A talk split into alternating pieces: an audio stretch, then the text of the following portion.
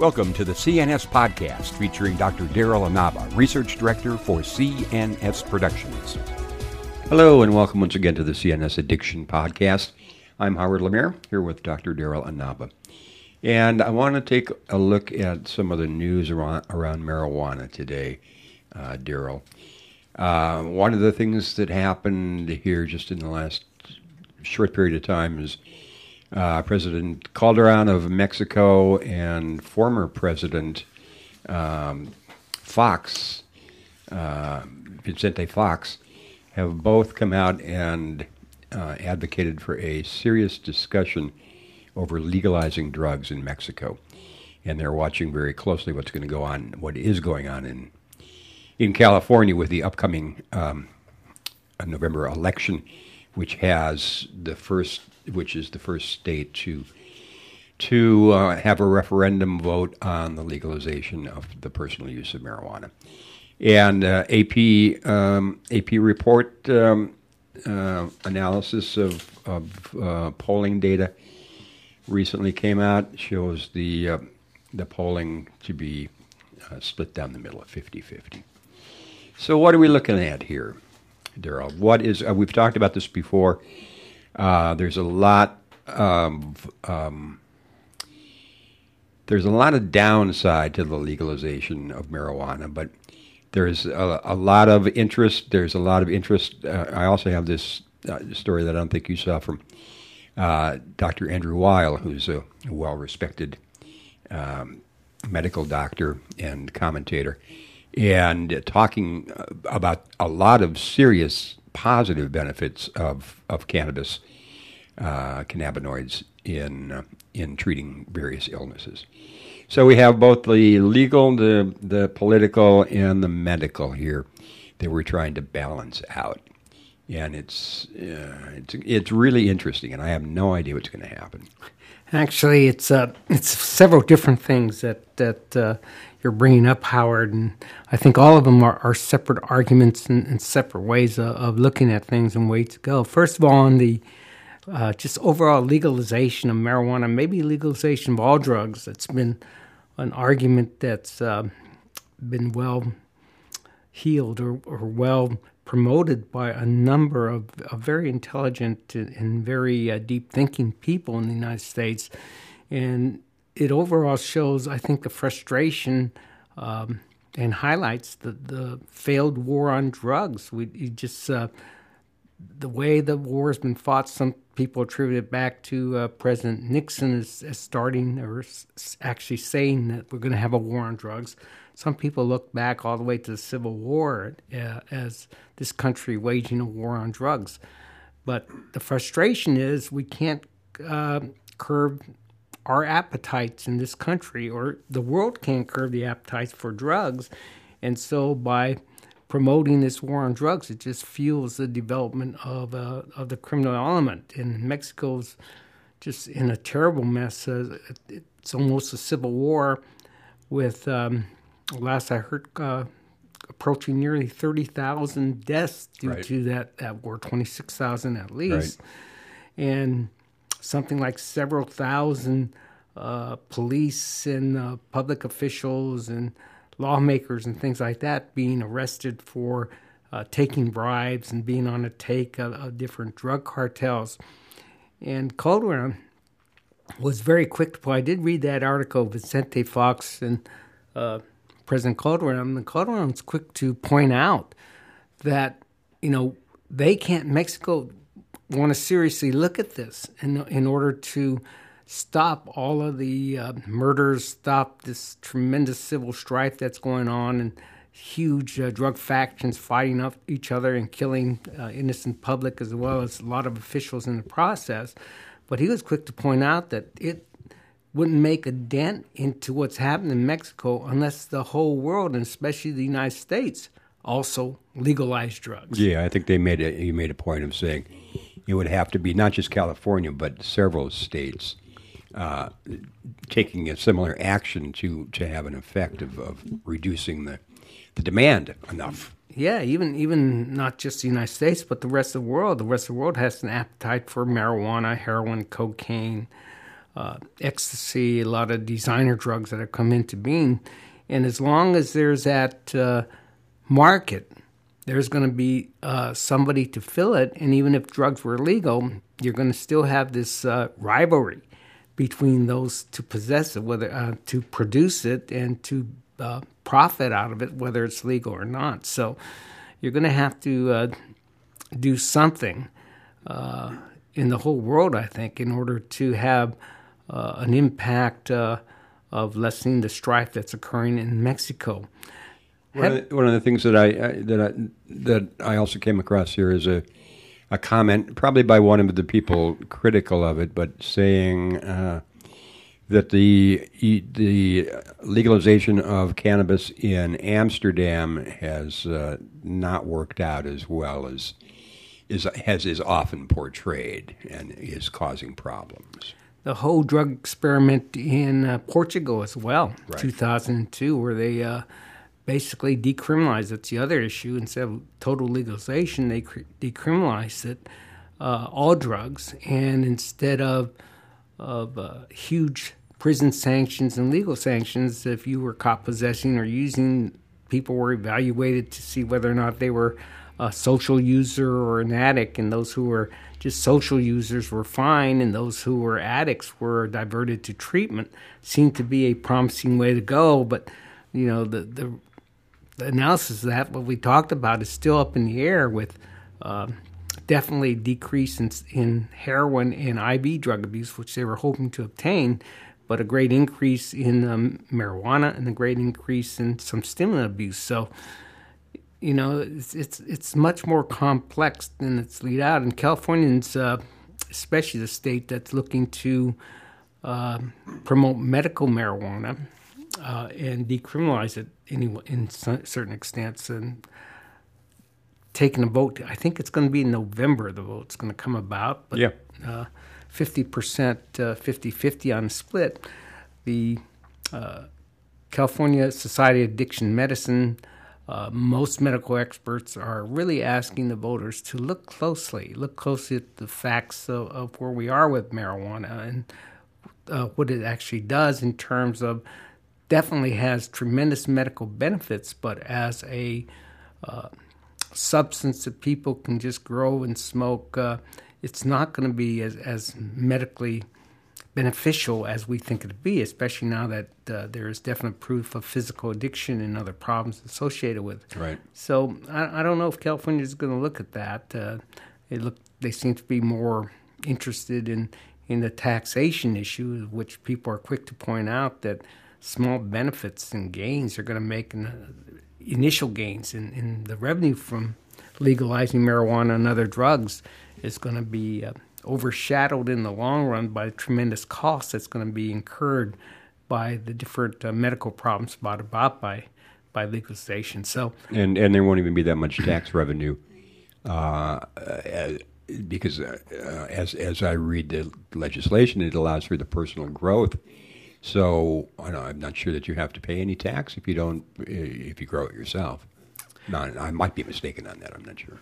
Yeah, well, there are going to be different ways of, looking at the revenues to gain from it. But it, it reminds me also of, of my colleague, Dr. John Newmeyer, who I worked with for many years, a Harvard man, University of California, Berkeley person, who was our epidemiologist when I was at the Haight Ashbury Clinic.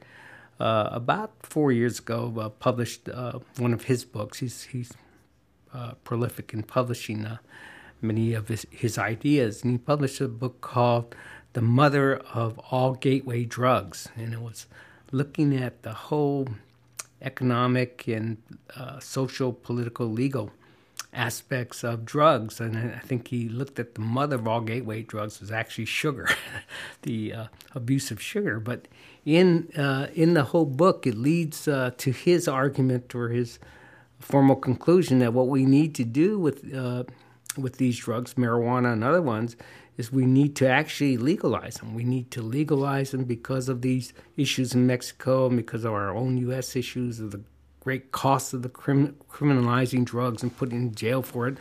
But not just legalize them, but we need to legalize it We need to tax it and get revenue out of its legalization. We need to regulate it uh, better as we would a food or other things and make sure it's, uh, you know, it's not contaminated and, and is proper. But we also need to use that money that we gain from the taxation to discourage use, to do more prevention, more treatment, and more actually advertising, which people believe actually works. You know, the Madison Avenue is one of our richest parts of our society because I think there's pretty good evidence that they can make, you know, something beautiful out of something ugly and something attractive over something not attractive and make people want it uh, and and create a whole image. And so. Uh, there hasn't been enough from his standpoint and a lot of people's standpoint on messages uh, on advertising not to use, on advertising on getting treatment if you're used, and, and more money spent on the the demand side of the war on drugs, which has always been my bugaboo. We spend all this money on the war of drugs, but the the lion's share of the money we spend always goes into supply reduction and international treaties and more speedier boats and more guns and more border patrols and stop these things before they can cross into our borders and onto our streets, which Doesn't, by doesn't all, work. no by anybody's most conservative or liberal view has been an abysmal failure since the very beginning. The more we spend to to deter drugs from coming in, the more drugs come in. So it's working the opposite, and, and I really believe that they've got to start rethinking the way this war has been fought and stop worrying as much because it's going to come in anyway about drugs coming into this country or getting on the street and spend a lion's share on treatment and prevention and advertising the negatives of drugs. And I, I think that will actually turn the tide on this. But for some reason, no president, even before Richard Nixon or since, no matter whether the Democrat or Republican, has been willing to invest in the Drug Enforcement Administration, the FDA, and all that to bring about that shift, the shift in strategy to demand reduction rather than supply reduction. Well, yeah, it changes the paradigm significantly. And, you know, the DEA then uh, becomes a different entity. It becomes an educational entity instead of an enforcement entity. And, and you know, there's a lot of vested political power and, and vested history there. So that's, you know, we want a simple answer here, and there are no simple answers. This is complex, you know, complex interacting stuff.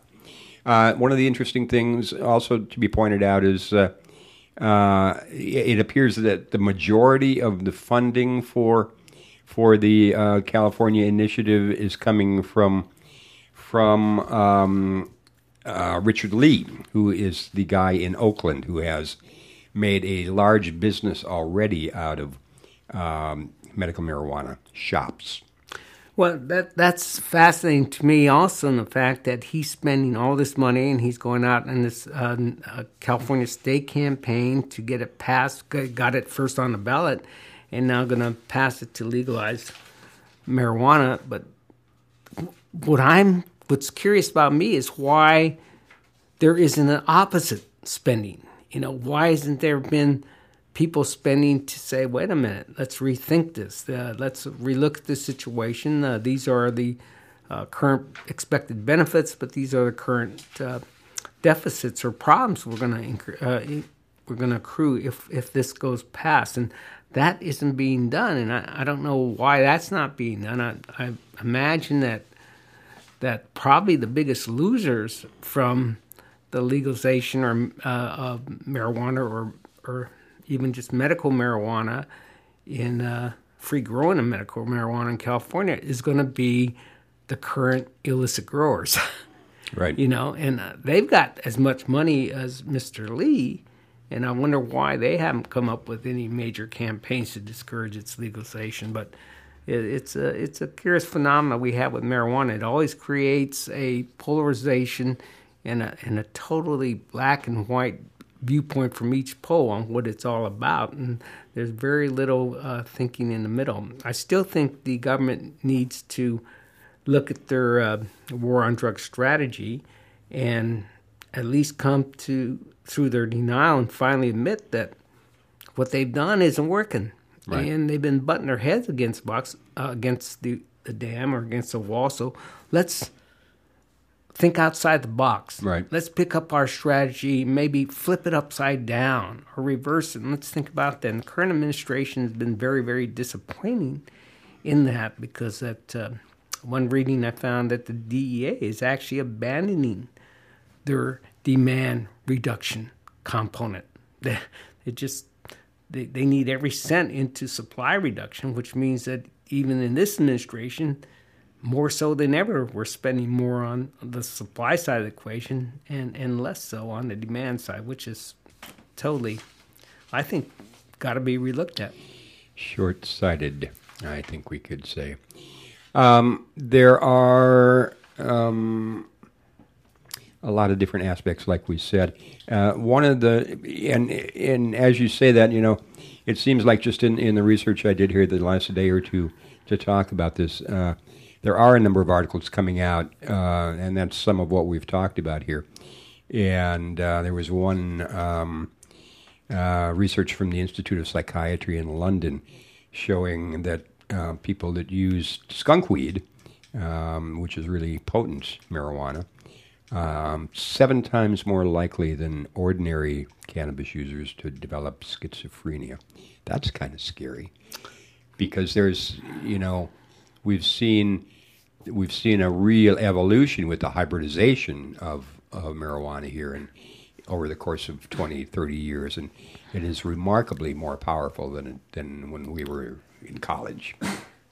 Yeah, that, that link has been made by a number of authors in terms of schizophrenia and increasing schizophrenia within marijuana users uh, because of the increased uh, uh, concentration of cannabinoids uh, within the, the street marijuana plant. University of Mississippi, I think we talked about in one of these shows where they've been monitoring the, the bus or whatever confiscation of marijuana is on the uh, streets in the United States uh, since uh, I think the 1970s, and they're they're definitely showing a continual increase in potency. So Right. the cultivation and growing is becoming better and better. Um, and in addition to that, now we have the synthetic marijuanas out of Germany and put into all the new uh, incense blends, the spice and the Right. K2s, the K9s, and um, things like that, which are anywhere from four to eight hundred times stronger on a milligram milligram basis than than regular marijuana plants. So, with that, um, we we are hearing more of people who use the synthetic as well as people who get a hold of skunk weed is actually uh, cannabis indica. It's the hybrid cannabis indica that has more resin and can continue to be manipulated to be more and more potent. And uh, all of those uh, resulting in people who are prone to maybe having a a uh, thought disorder.